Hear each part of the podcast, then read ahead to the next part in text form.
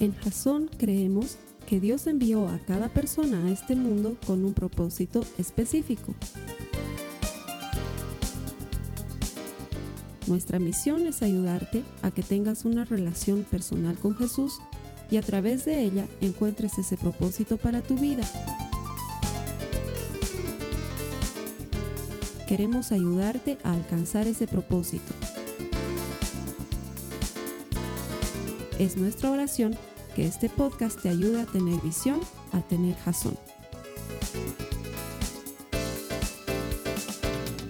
Quiero darte la bienvenida a los servicios semanales de Jason.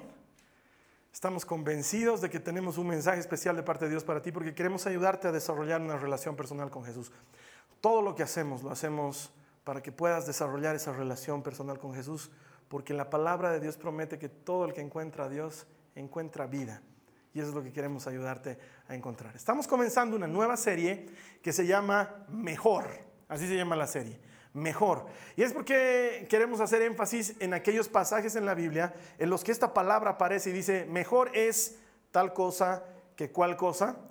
Y el enfoque de la serie es ayudarnos a salir del conformismo en el que estamos, porque muchas veces nos conformamos con algo bueno, pero siempre hay algo mejor. Y eso es lo que vamos a aprender durante esta serie y para eso te quiero compartir algo que me sucede habitualmente. No sé cómo eres tú cuando vas a comer a un restaurante, pero yo cuando voy a comer a un restaurante, si es un restaurante al que voy siempre, voy a pedir lo mismo siempre. ¿Sí? No soy de la clase de personas que agarre y digo, ay, pediré algo nuevo. A ver, esta otra cosita se ve deliciosa. De hecho, tengo un par de restaurantes favoritos en, los que todo lo que hay me gusta, pero siempre pido una sola cosa lo mismo.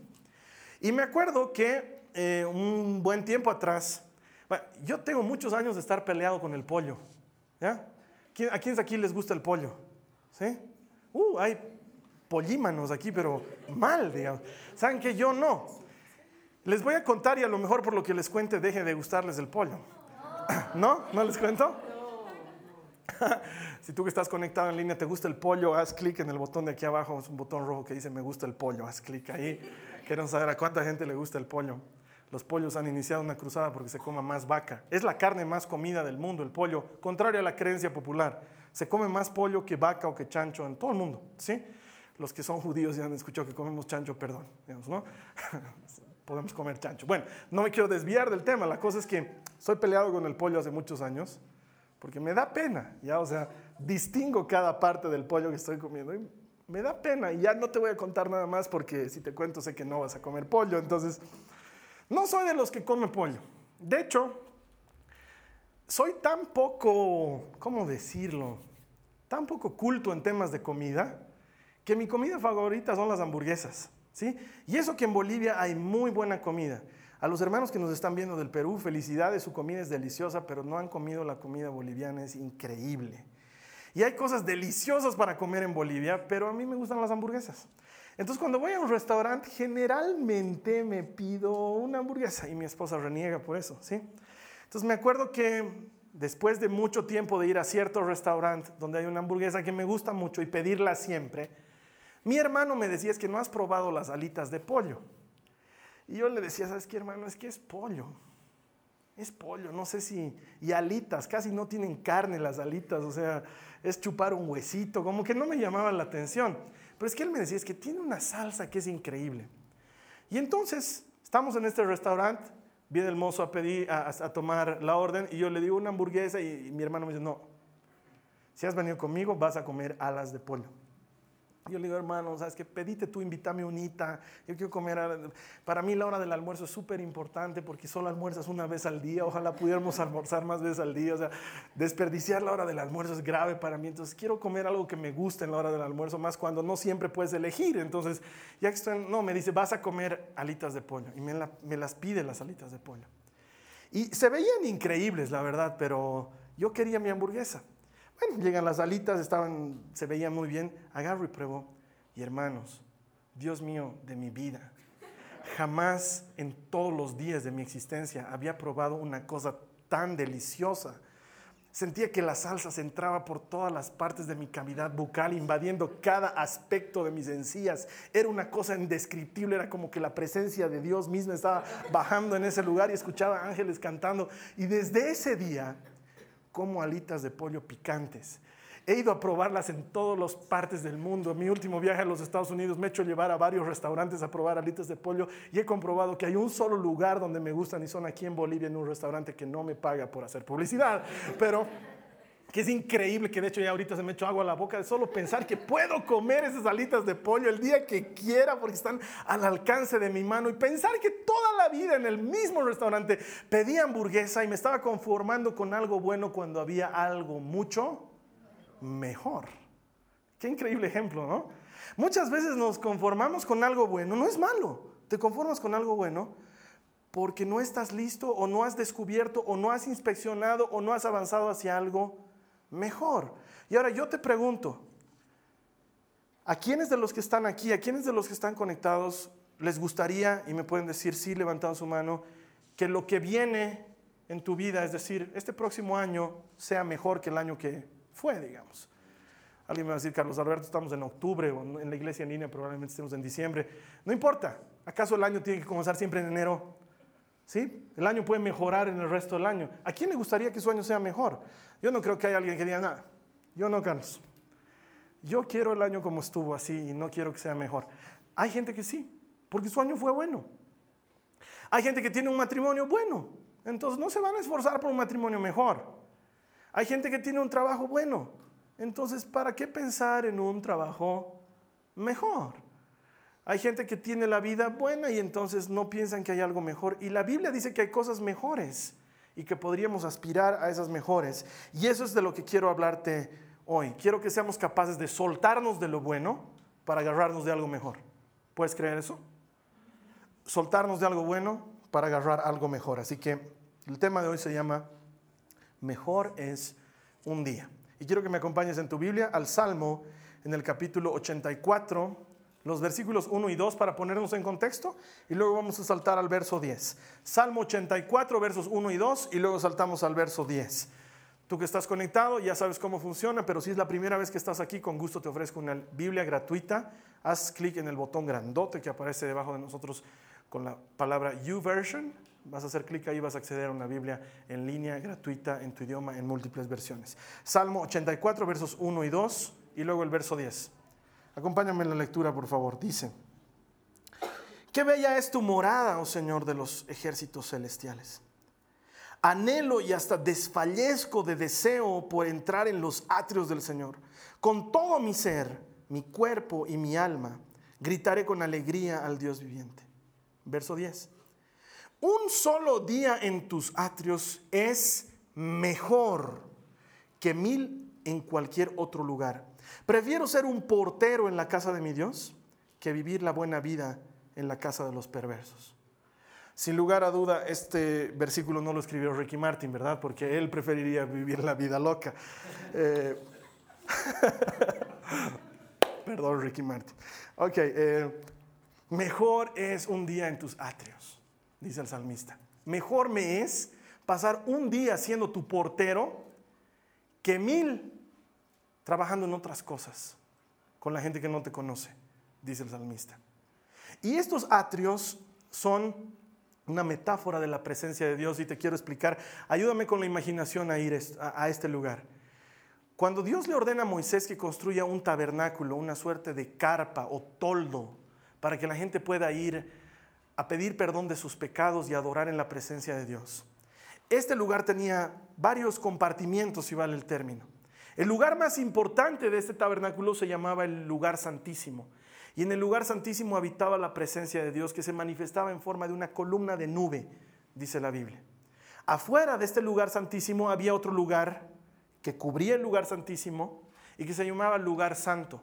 ¿sí? Donde había un candelabro, había unos panes, todo tenía un simbolismo y todo era algo que Dios quería explicarnos de alguna manera. Y afuera de, este, de estos dos lugares había un lugar muy amplio que era el atrio.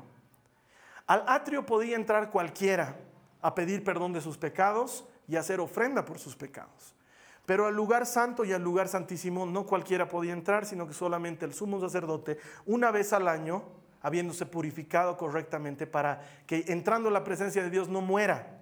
De hecho, alguna vez me has debido escuchar contarte cómo al sumo sacerdote le amarraban en su, en su en su traje sacerdotal una serie de campanitas y cascabeles y le ponían una pita alrededor de su cintura. Entonces el hombre entraba como, como cuando tú bajas a un pozo, digamos, ¿no es cierto? Colgándote por una pita, solo que él iba caminando y la pita quedaba hacia afuera.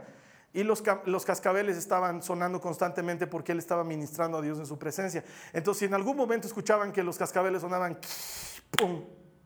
y ya no sonaban más cascabeles, ellos tenían que jalar la pita porque quería decir que el tipo se había muerto en la presencia de Dios.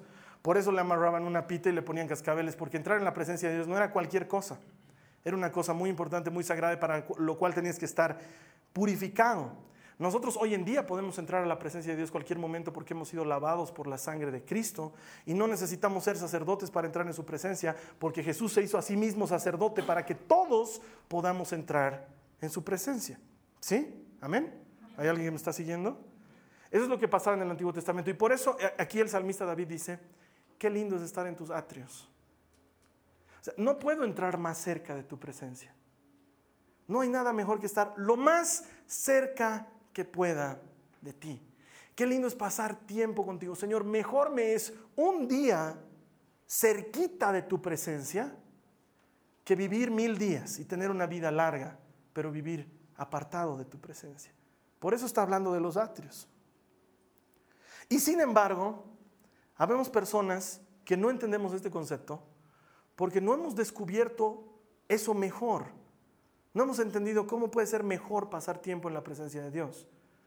Y como que la iglesia o las actividades cristianas no son tan divertidas, ¿no? O sea, estos cristianos aburridos que van, cantan, escuchan una prédica, eso no es lo mío.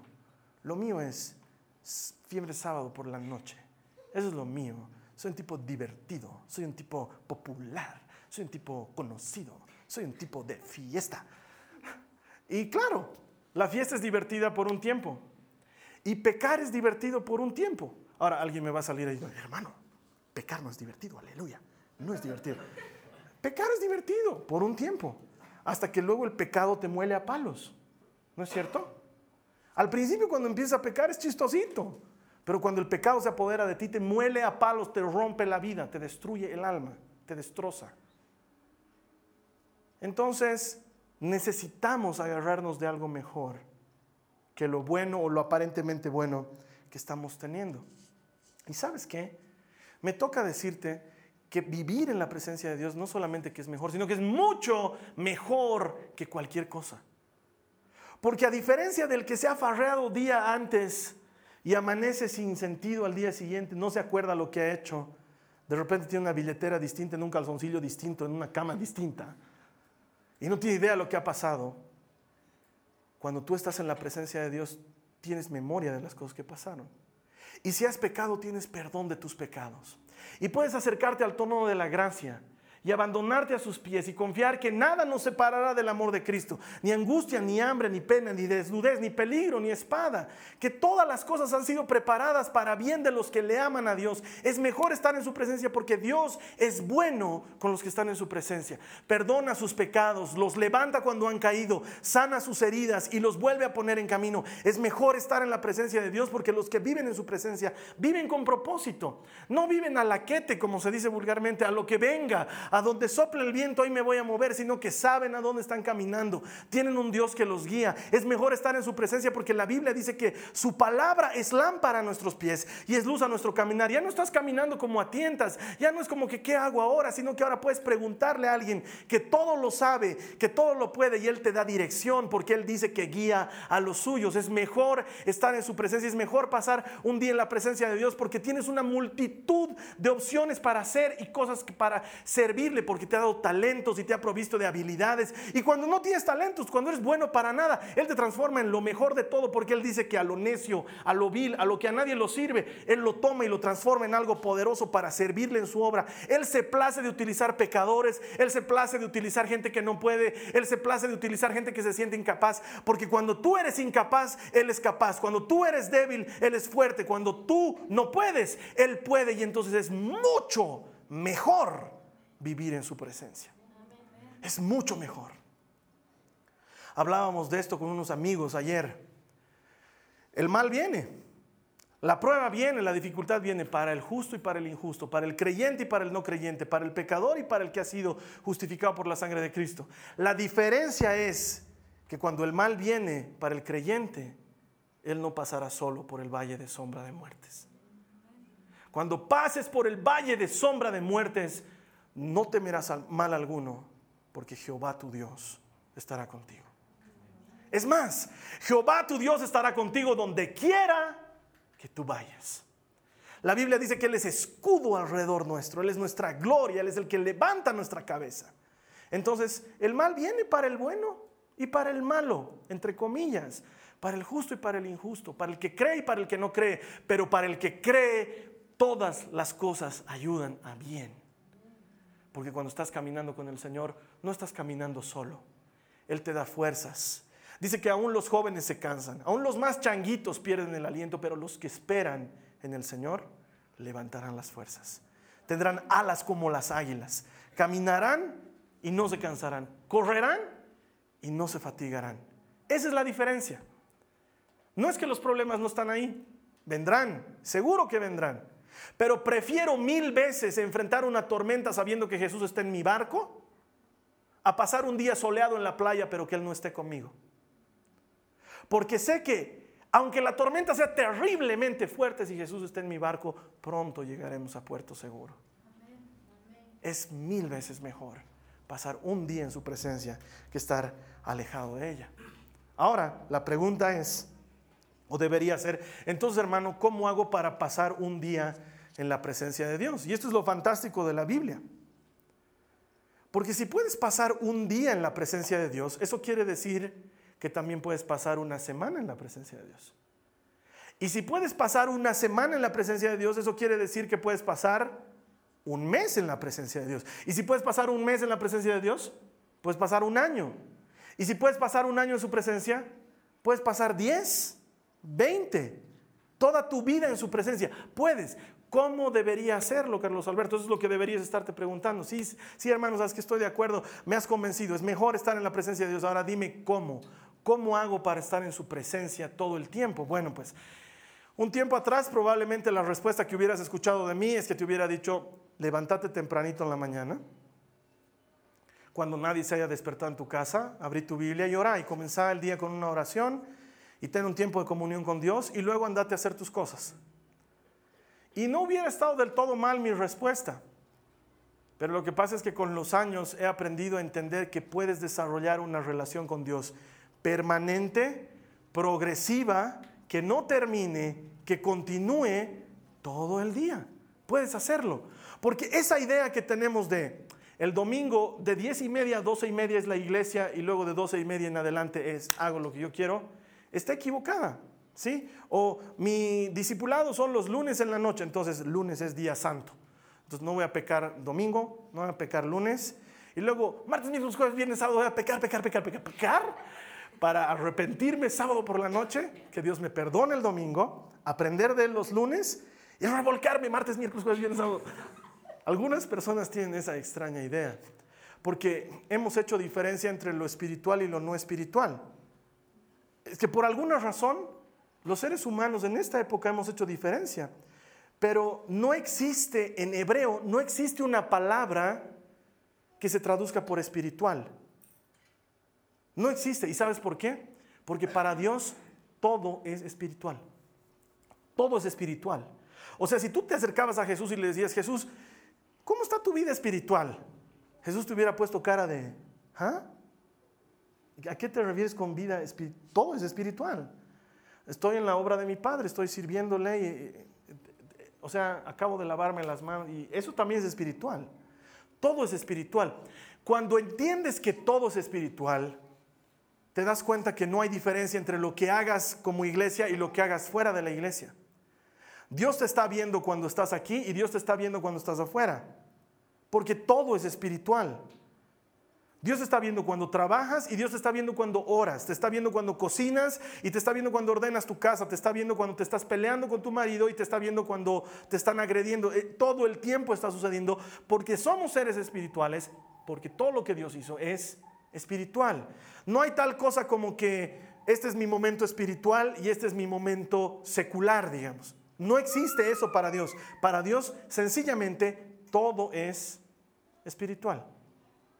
De hecho, por eso tiene sentido cuando la Biblia nos dice en Colosenses en el capítulo 3, en el verso 17, y todo lo que hagan de palabra o de obra, háganlo en el nombre del Señor Jesús, dando gracias a Dios el Padre por medio de Él. Y cuando dice todo, esta palabra todo en el griego significa todo. ¿Sí? Cuando la Biblia nos dice todo, está significando precisamente todo. Dice, todo lo que hagan. Entonces imagínate todas las cosas que haces en un día.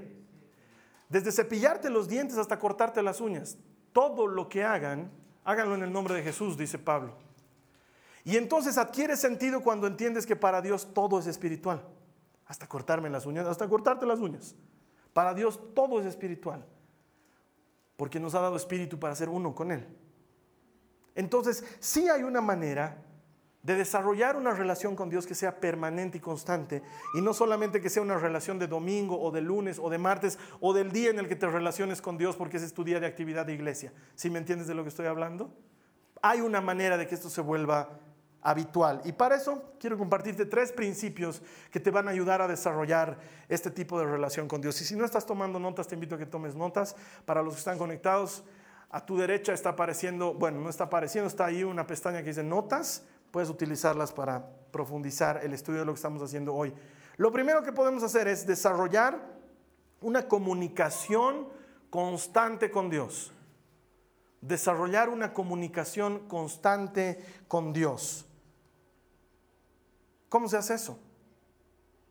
De hecho, eh, estoy seguro que todos tienen algo parecido a esto. Tenía que llegar el día en que lo muestre en cámaras. ¿Sí? ¿Todos tienen un celular? ¿Sí? ¿Hay gente aquí que no tiene celular? ¿No? Bienvenido a los 2000. Cómprenle un celular al chico. Gracias al celular, es increíble lo que puedes hacer hoy en día. Pero el celular me mantiene conectado con las personas que amo y con la gente que me interesa todo el día.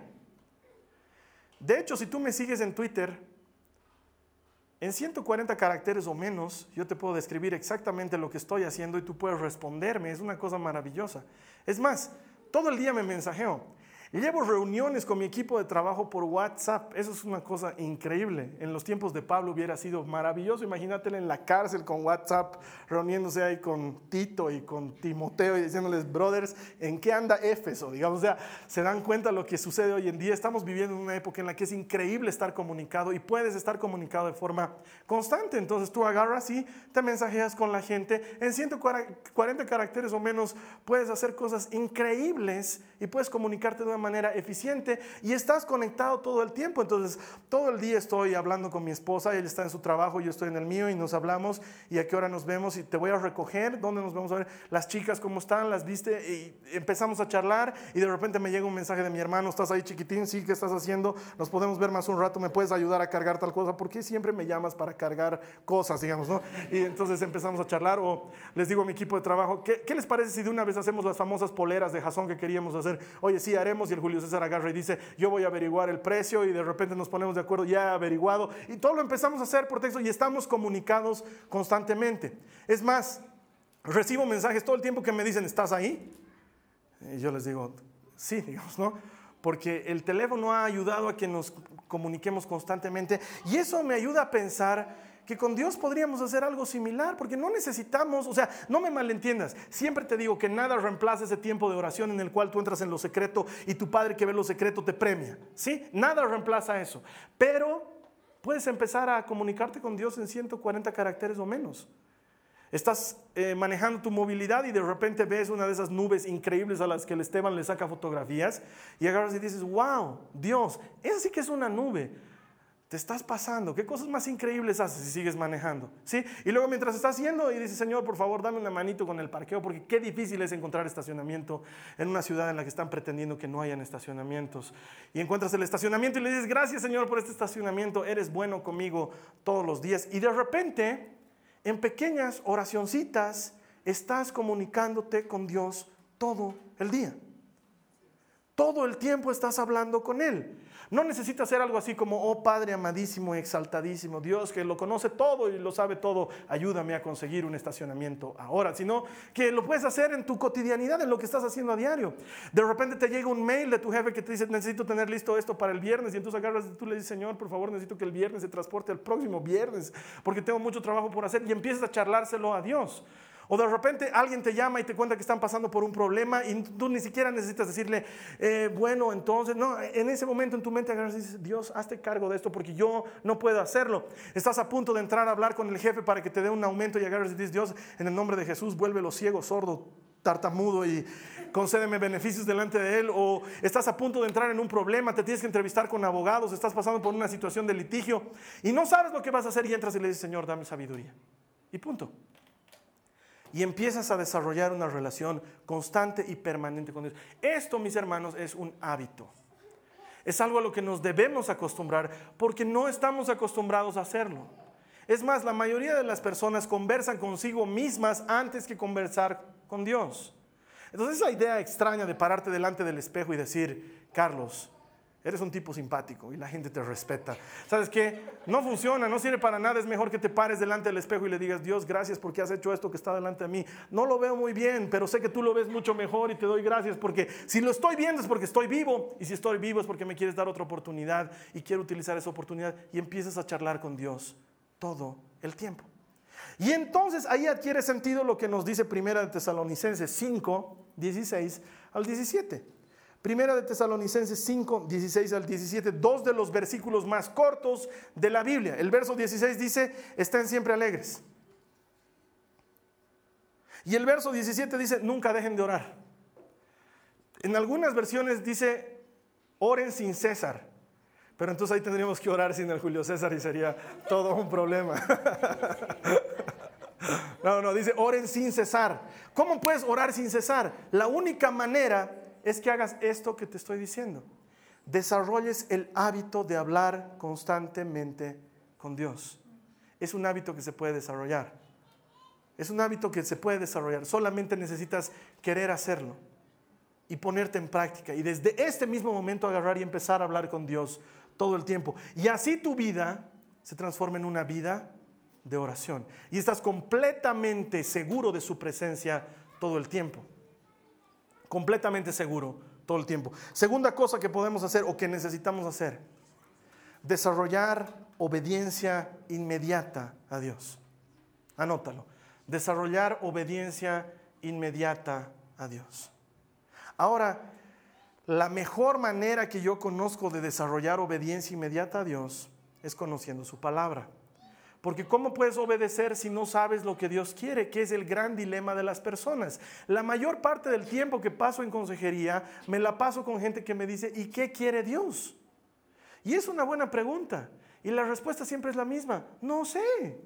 ¿Cómo puedo saber lo que quiere Dios para tu vida? Tú tienes que saberlo, tú tienes que pasar tiempo con Él, tú tienes que leer tu Biblia. ¿Cuántos aquí han agarrado un plan de lectura anual bíblico? Y tienen un plan de leer la Biblia en un año. Son una abrumadora minoría. ¿Sabes que hay una página que se llama youversion.com? Entras a esa página y hay Biblias en español. Y en esa página donde hay Biblias en español hay cientos cientos literalmente de planes de lectura bíblica para que leas la Biblia en un año, en un mes, en dos años, en tres años, la leas intercalada, la leas temática, la leas cronológica, la leas como quieras leerla. Hay cientos, cientos de planes de lectura. Si no te gusta youversion.com, hay cientos de sitios en internet donde hay planes de lectura, comenzando por biblegateway.com y yéndote hasta jason.info. ¿Tenemos planes de lectura? Sí. Gracias. Ok. ¿Sabes qué? Lee la Biblia. Me acuerdo que cuando estaba estudiando para ser predicador, la persona que nos daba las clases dijo, muy bien, quiero saber cuántas veces han leído toda la Biblia. Y yo dije, pucha, toda la Biblia. No, yo no he leído nunca toda la Biblia. O sea, el Nuevo Testamento me lo he debido leer unas 20 veces, pero el Antiguo Testamento había libros que ni había estrenado. Por eso te comprendo bien, hermano, cuando te pido que busques el libro de Habacuc y no lo encuentras, porque a mí me pasaba lo mismo, porque nunca lo había estrenado, tan no lo había estrenado, que las páginas estaban pegadas entre Nahum y Sofonías y entonces no se encontraba pues el libro de Habacuc, ¿sí? También te comprendo cuando alguien se para delante de ti y te dice, vamos a buscar en el libro de Ezequiel y tú empiezas a buscar Ezequiel, Ezequiel, Ezequiel, Ezequiel, Ezequiel. Como no encuentras Ezequiel, te vas al índice, Ezequiel, Ezequiel, y luego... Hermano, en mi Biblia no hay Ezequiel, es apócrifo, es deuterocanónico, no lo tengo. Claro, porque como nunca has leído la Biblia, no te enteraste que no hay libro de Ezequiel. ¿Sí? Es más, ¿alguien sabe quién era Ezequiel? Probablemente no, porque no has leído la Biblia. Si no leemos la Biblia, no podemos desarrollar obediencia con Dios. Pero te puedo asegurar una cosa, que si empiezas a leer tu Biblia diariamente como un hábito, como quien necesita comer o como quien necesita ducharse o como quien necesita lavarse los dientes, como un hábito, como un acto de disciplina, Dios va a empezar a hablarte. Hay gente que me dice, ¿cómo haces, Carlos Arbelto, para escuchar la voz de Dios?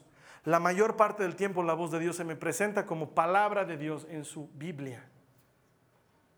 Hay gente, como mi amigo Emanuel Espinosa, que atestigua y dice, jamás en mi vida he escuchado audiblemente a Dios, pero todos los días lo escucho hablar cuando leo su palabra. Si tú lees la Biblia, Dios va a empezar a hablarte. Y va a empezar a dirigirte, y va a empezar a direccionarte, y va a empezar a llevarte a hacer o decir cosas que jamás te hubieras imaginado que podrías hacer o decir. Eso me hace recuerdo que unos años atrás había una pareja de amigos que no podía tener hijos y ya creían que no podían tenerlos de verdad porque los médicos les habían dicho, tú estás mal y tú estás mal. O sea que empiecen a considerar la adopción como una opción para tener hijos. Pero ellos querían tener hijos propios, entonces me acuerdo que nos pidieron que oremos por ellos. Y estábamos orando por ellos y de repente escucho que Dios agarra y me dice, dile a ella que al año ya va a tener un hijo en sus brazos, un varón en sus brazos, en esta misma época. Y yo le digo, Señor, no me hagas hacer eso. Y yo no voy a hacer eso. O sea, correr el riesgo de hacer el ridículo de decirle al año vas a estar con una guagua y después tratarme de inventar guagua de donde no hay al próximo. Señor, no me hagas eso. Entonces, seguíamos orando y de verdad, como pocas veces me pasa, Dios me pinchaba como contenedor. Carlos Alberto, di, habla. Al próximo año, por este tiempo, vas a estar con un bebé varón. Y, au, au, ¿no? Entonces, como no me animaba a decir, terminamos de orar, yo era mudo ahí.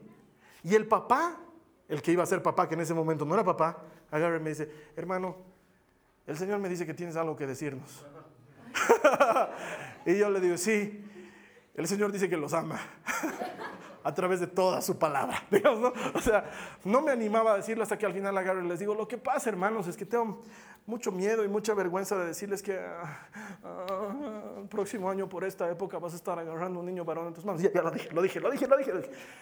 Lo increíble es que el próximo año por esa época había un niño varón en sus manos, hijo de ellos, no adoptivo, que había nacido de una forma natural. ¿Cómo sucede algo así? No le hallo explicación, sino es que Dios te puede utilizar para hacer cosas si estás dispuesto a obedecerle. Entonces de repente, cuando escucho que Dios me dice, no te vayas, alguien va a llegar, me quedo. Y alguien llega. Cuando de repente Dios me dice, no te he traído aquí para lo que crees que te he traído, sino que te he traído para otra cosa, empiezo a buscar para qué me ha traído. Y me pasa muy a menudo. Me citan para una cosa, voy a una oficina a charlo con alguien, me estoy yendo y Dios me dice, no, no te he traído para eso.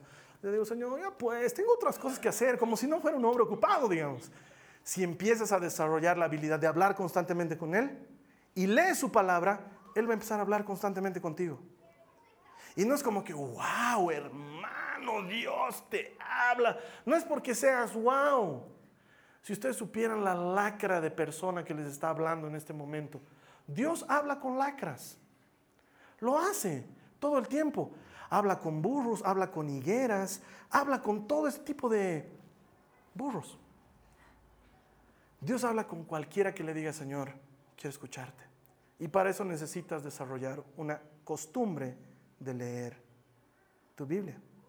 De hecho, quisiera que me acompañes al Salmo 38, perdón, al Salmo 34, verso 8. Salmo 34, verso 8. Dice, prueben y vean que el Señor es bueno. Me encanta porque dice, prueben y vean. Es como esas degustadoras que están en los supermercados con sus juguitos o con sus salchichas, ¿no es cierto? ¿Va a llevar salchicha Sofía? Te dicen, ¿no? ¿Va a llevar juguitos la campañola?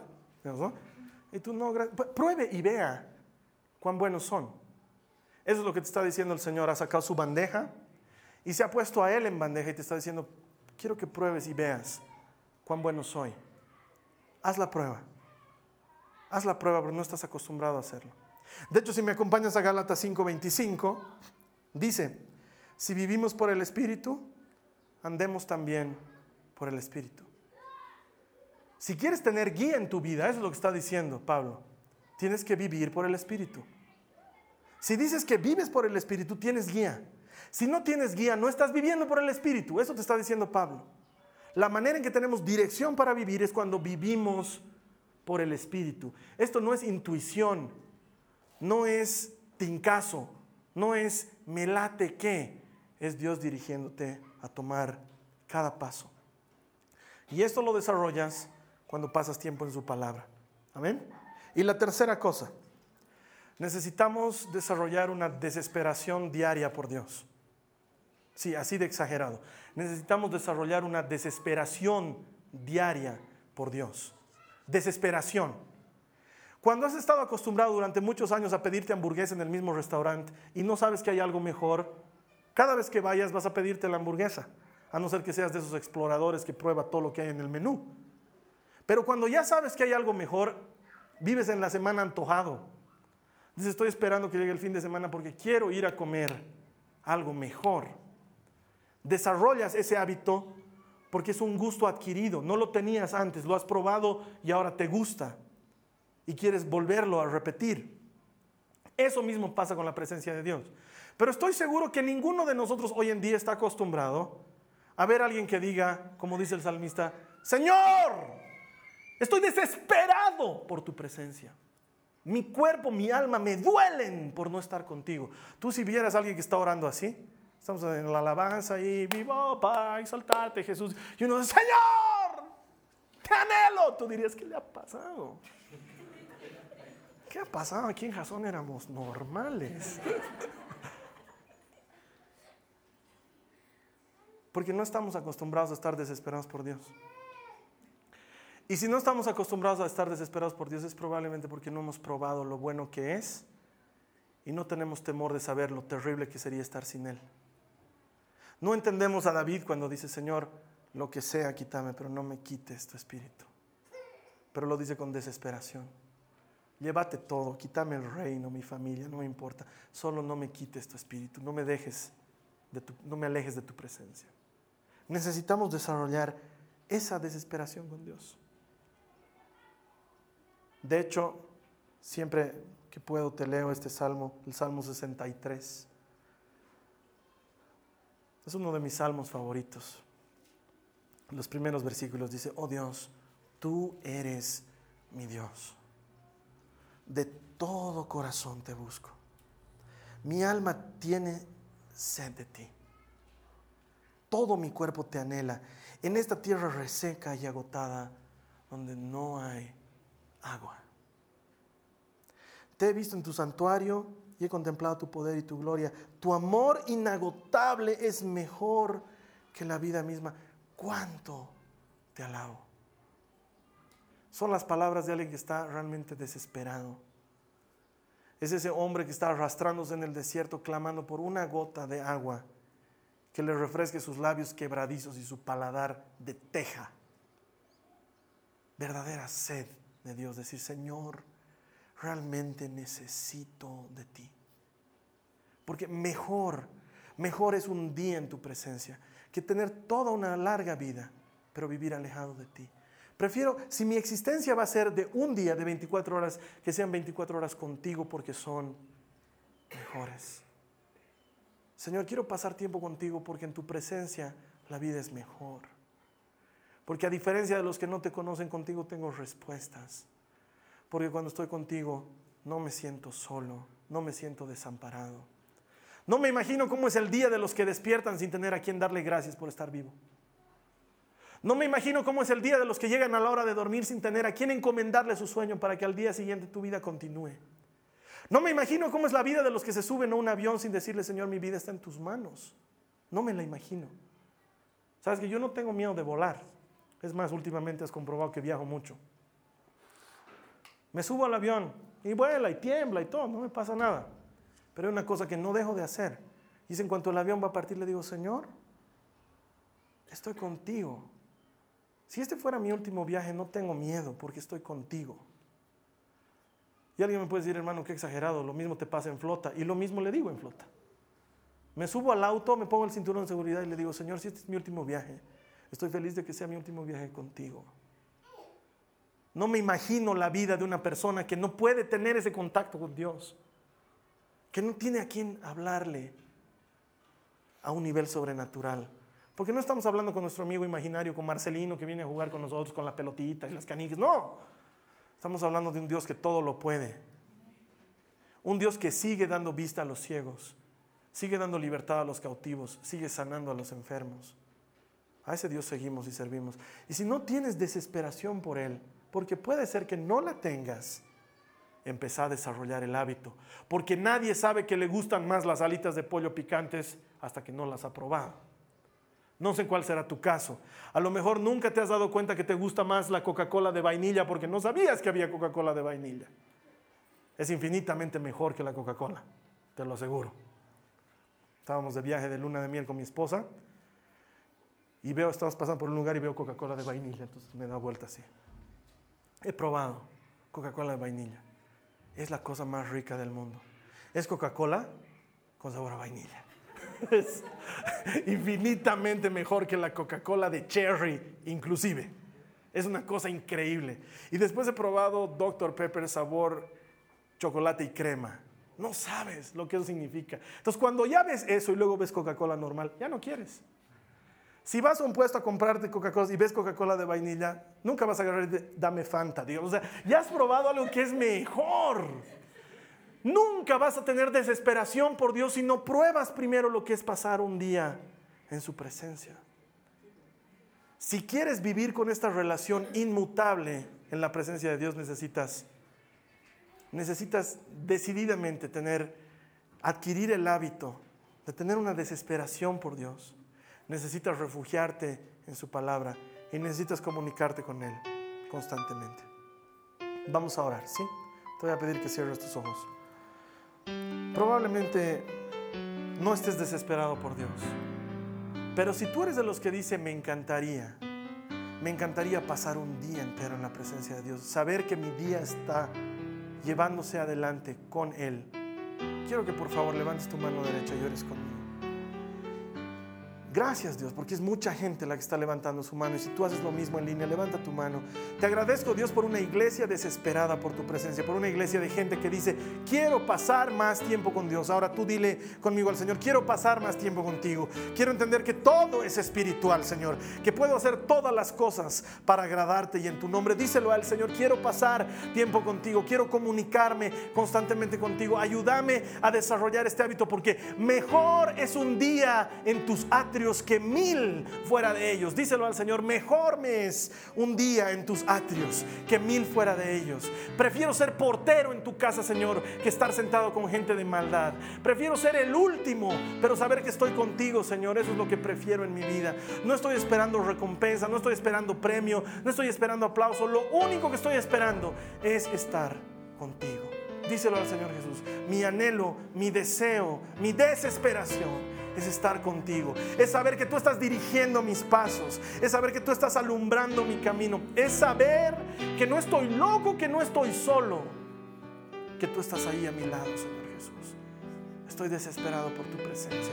Y si tú nunca has recibido a Jesús como tu Salvador, déjame darte la oportunidad de hacerlo a través de este servicio. Lo único que tienes que hacer es pedirle perdón tus pecados y recibirlo como tu Señor y Salvador. Esto no es mágico. No es que hace, que algo funcione como si fuera un hechizo, como si fuera una de esas cosas que uno dice repetitivamente y pum, luego van a suceder.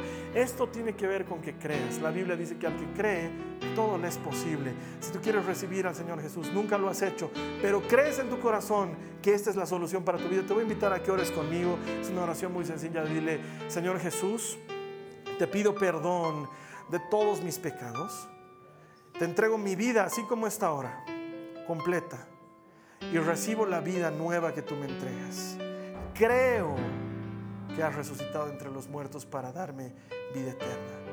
Te doy gracias, Señor Jesús. La Biblia promete que si tú has hecho esta oración y has creído en lo que dice esta oración, has nacido de nuevo. Y para todos los que hemos nacido de nuevo, las cosas viejas pasaron, han sido todas hechas nuevas. Me va a encantar verte aquí la siguiente semana cuando continuemos con la serie Mejor. Lo que tenemos la siguiente semana te aseguro que es mejor. Te vamos a estar esperando aquí en Jason en línea. Que Dios te bendiga. Gracias. Amén.